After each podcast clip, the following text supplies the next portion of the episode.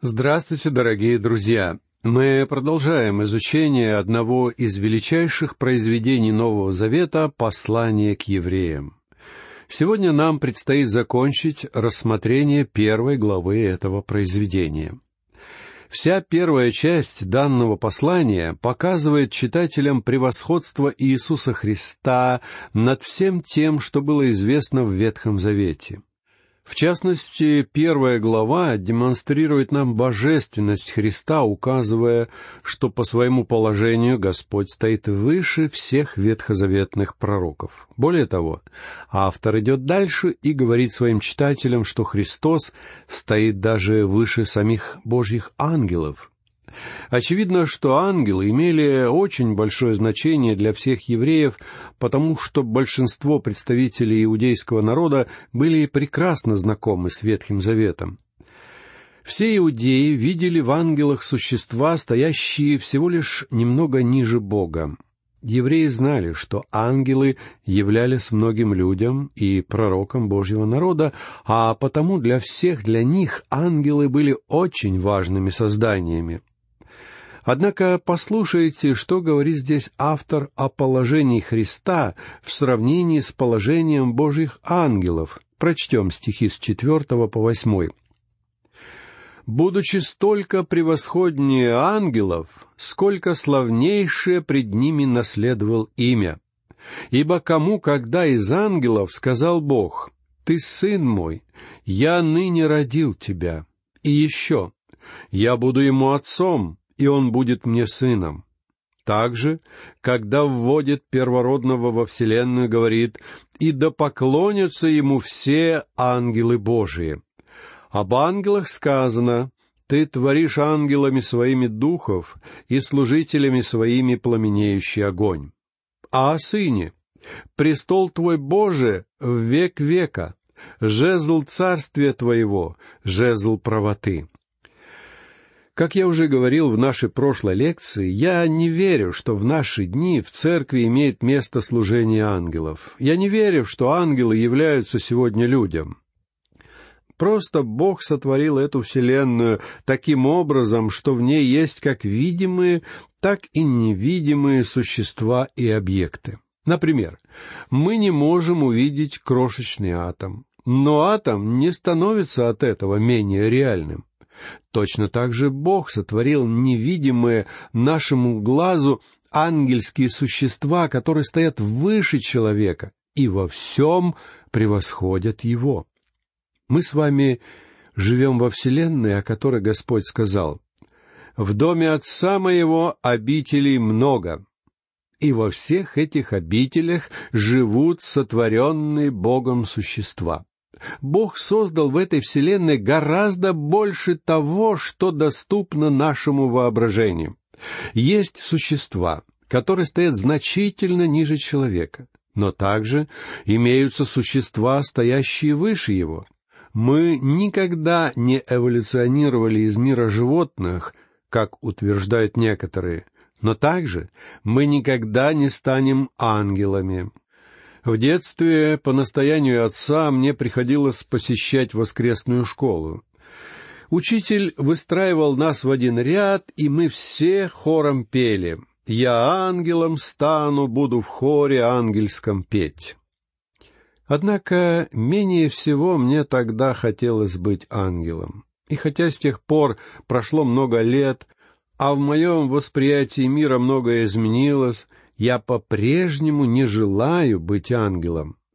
Я весьма рад, что Писание ясно показывает, что нам с вами не придется становиться ангелами. Слово «ангел» буквально означает «посланец». Это слово может относиться и к обычным земным посланцам, и к посланцам божественным. Есть целый ряд небесных созданий, обладающих сверхъестественной природой, и Писание немало говорит нам о них, они называются воинством небесным. А это значит, что их число очень велико. Поэтому у нас нет даже малейшего представления о том, сколько ангелов реально существует в этой вселенной. Но все они играют весьма важную роль в Божьем плане. Однако Христос стоит выше всех ангелов. Прочтем стихи с седьмого по девятый. Об ангелах сказано, «Ты творишь ангелами своими духов и служителями своими пламенеющий огонь». А о сыне, «Престол твой Боже в век века, жезл царствия твоего, жезл правоты». Ты возлюбил правду и возненавидел беззаконие. Посему помазал тебя, Боже, Бог твой, елеем радости более соучастников твоих». В этих строках нам приводятся слова седьмого и восьмого стихов сорок четвертого псалма. И это демонстрирует нам, что это один из великих мессианских псалмов. Сорок четвертый псалом сообщает нам о том, что грядет некто из рода Давида, который однажды получит престол праведности. Давид был настолько потрясен этой перспективой, что говорит в начале 44-го псалма. «Излилось из сердца моего слово благое. Я говорю, песнь моя о царе, язык мой — трость скорописца». Так вот, согласно утверждению автора послания к евреям, этот человек приход которого предрекал псалмопевец, и есть Господь Иисус Христос. Он тот, кто будет царствовать в праведности, ибо Бог не дал права управлять этой землей кому-то из ангелов. Ты возлюбил правду и возненавидел беззаконие. Это удивительное утверждение. Представьте себе нашу землю, которой управляет тот, кто любит праведность и ненавидит беззаконие. Интересны также слова восьмого псалма «Престол твой Боже». Заметьте, что это сам Бог Отец обращается к Богу Сыну. И кто после этого решится отрицать, что Христос — это Бог, явившийся в мир во плоти? Если вы отрицаете эту истину, вы спорите с самим Богом. Сам Бог назвал Господа Иисуса Богом. Поэтому задумайтесь, как вы предпочитаете называть его?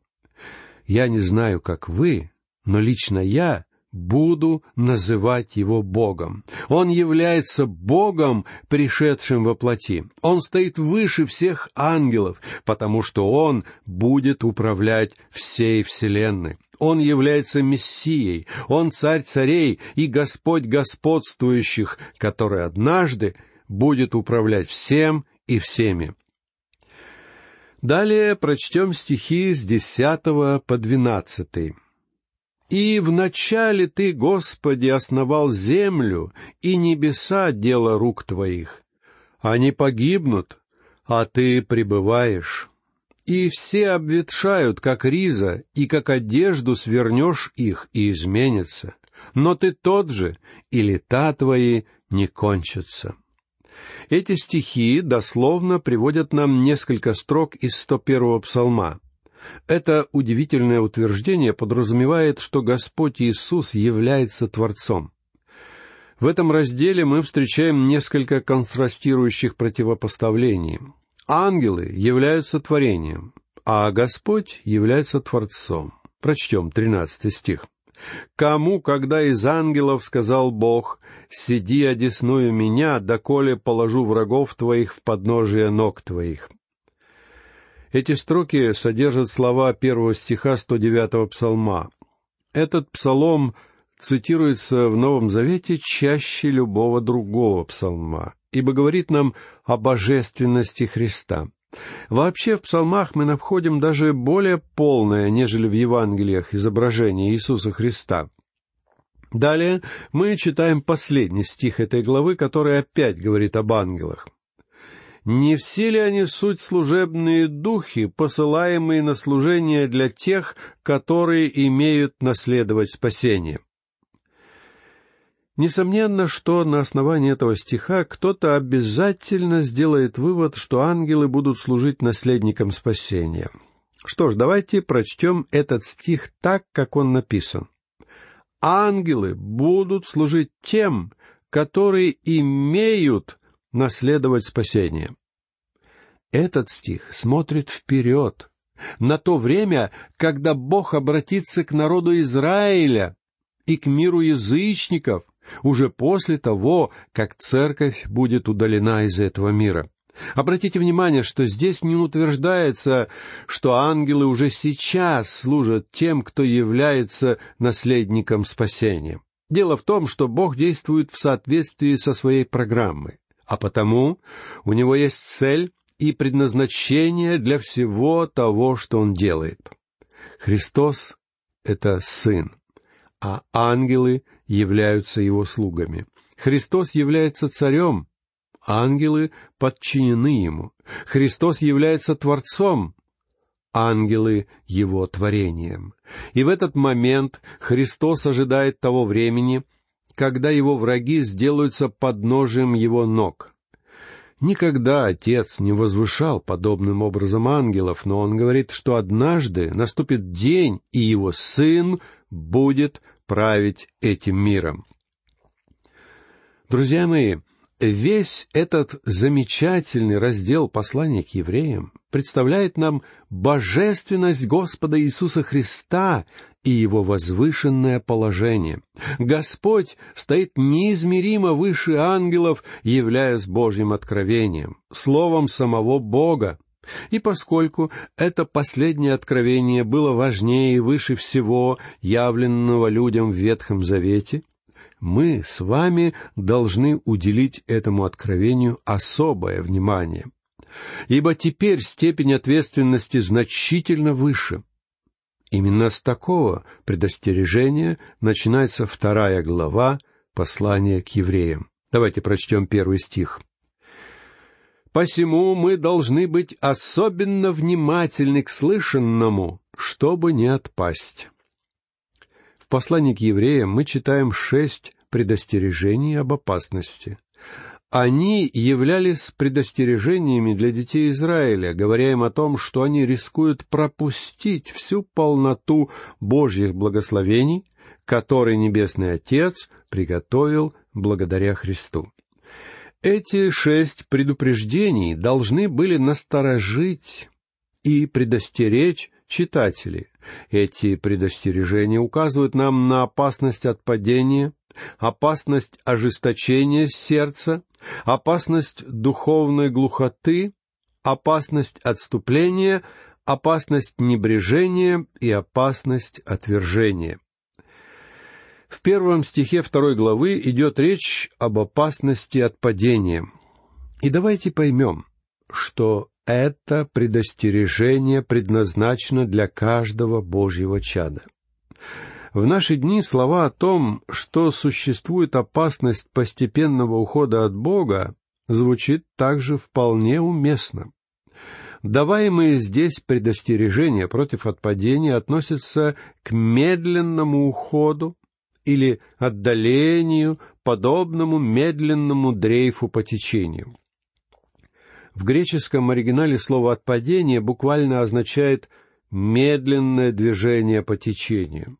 Здесь говорится о небрежной беззаботности, и не более того.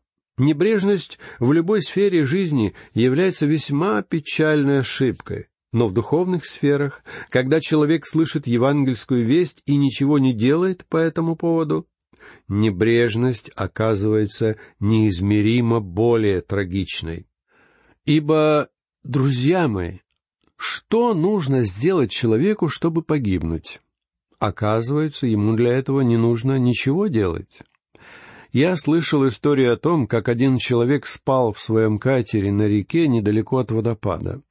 Каким-то образом случилось так, что катер оказался отвязан и начал дрейфовать вниз по течению в направлении водопада.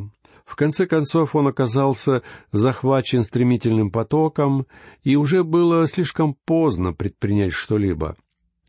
Этот человек вместе со своим катером сорвался вниз и погиб в бурных водах водопада. Кто-то задает вопрос, что мне нужно сделать, чтобы погибнуть? Но нам дается ответ на другой вопрос, что нужно сделать, чтобы спастись? В шестнадцатой главе, в тридцать первом стихе книги «Деяния апостолов» мы читаем этот ответ. Веруй в Господа Иисуса Христа и спасешься. Но что же нам нужно сделать, чтобы погибнуть? На этот вопрос ответ звучит очень просто. Нужно ничего не делать. Мы с вами принадлежим к погибшей человеческой семье. Никто не испытывает нас, как думают некоторые. Мне надоело слушать утверждения, будто бы Бог подвергает нас всех своим испытаниям. Ему нет нужды испытывать нас, ибо мы уже движемся к погибели. Сегодня Он спасает некоторых, тех, кто готовы обратиться ко Христу, а остальные уже погибли. Так что для того, чтобы погибнуть, вам не нужно ничего делать, ибо это и так уже ваше естественное состояние.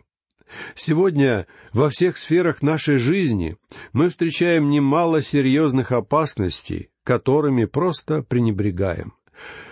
Много лет в нашей церкви работала одна прекрасная женщина, выполнявшая секретарскую работу, а также иные функции. И вот однажды у нее обнаружилась раковая опухоль. Врачи сообщили ей, что она должна немедленно сделать хирургическую операцию. Но эта женщина все откладывала и откладывала эту операцию. Наконец, настал день, когда сделать что-либо было уже слишком поздно. Она получила все предостережения, но продолжала просто плыть по течению. Она пренебрегла необходимостью предпринять какие-то действия до тех пор, пока не стало уже слишком поздно. Но когда мы переносим подобную небрежность на более высокие сферы, то есть когда человек слышит Евангелие и ничего не делает по этому поводу, это во много раз более трагично. Очень многие люди слышали Евангелие, признавая и одобряя его в своей голове но при этом они ничего не делают по поводу услышанного. Один человек как-то сказал мне, «Знаете, пастор, однажды я воспользуюсь вашим предложением и приму Христа». Я рад, что он сказал это, однако сейчас этот человек продолжает плыть по течению. Я не знаю, насколько далеко он находится от той границы, за которой возврат будет уже невозможен. И тем не менее, однажды наступит день, когда он окажется в бурном потоке. И тогда будет уже слишком поздно предпринимать что-либо, и он уже будет падать в бездну. Например, с ним может произойти сердечный приступ или несчастный случай, и тогда его шанс принять Христа будет утерян. Когда мы говорим, что евангельская весть предназначена для сегодняшнего дня, это имеет самое буквальное значение. Именно сегодня время принять Евангелие. Сегодня день спасения. Итак, существует весьма реальная опасность беззаботного движения по течению, и посланник евреям дает нам на этот счет весьма суровые предостережения. Прочтем второй стих. Ибо если через ангелов возвещенное слово было твердо, и всякое преступление и непослушание получало праведное воздаяние. Например, когда два ангела пришли в Содом с вестью о том, что этот город будет вскоре уничтожен, Содом был уничтожен в точности так, как это было предсказано. Более того, всякий раз, когда ангелы приносили людям какие-то известия, можно было не сомневаться, что эти предсказания исполнятся в точности так, как было предречено. И в связи с этим обратите внимание на вопрос, который автор формулирует в третьем стихе. «Ибо если через ангелов возвещенное слово было твердо, и всякое преступление и непослушание получало праведное воздаяние, то как мы избежим, вознеродев о толиком спасении, которое, быв сначала проповедано Господом, в нас утвердилось слышавшими от Него? Как-то один известный проповедник начал свою проповедь с таких слов. «У меня есть вопрос, и я не могу дать ответ на этот вопрос вы тоже не можете ответить на данный вопрос, ибо даже сам Бог не сумеет дать на него ответ. А затем проповедник прочитал этот отрывок. «Как мы избежим, вознеродев о толиком спасении».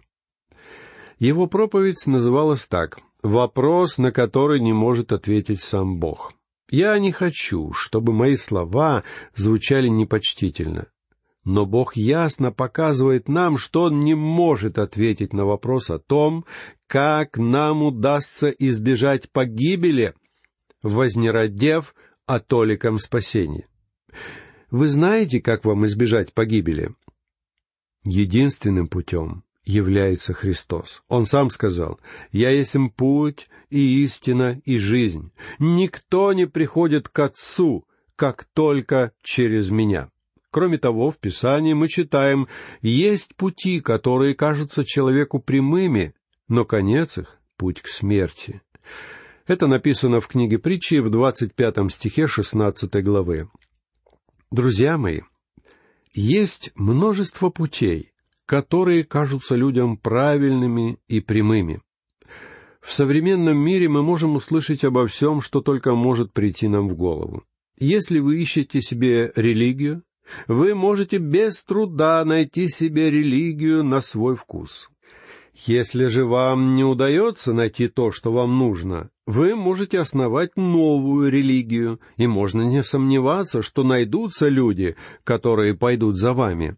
Есть пути, которые кажутся человеку правильными, но в конце концов эти пути всегда оказываются путями к смерти.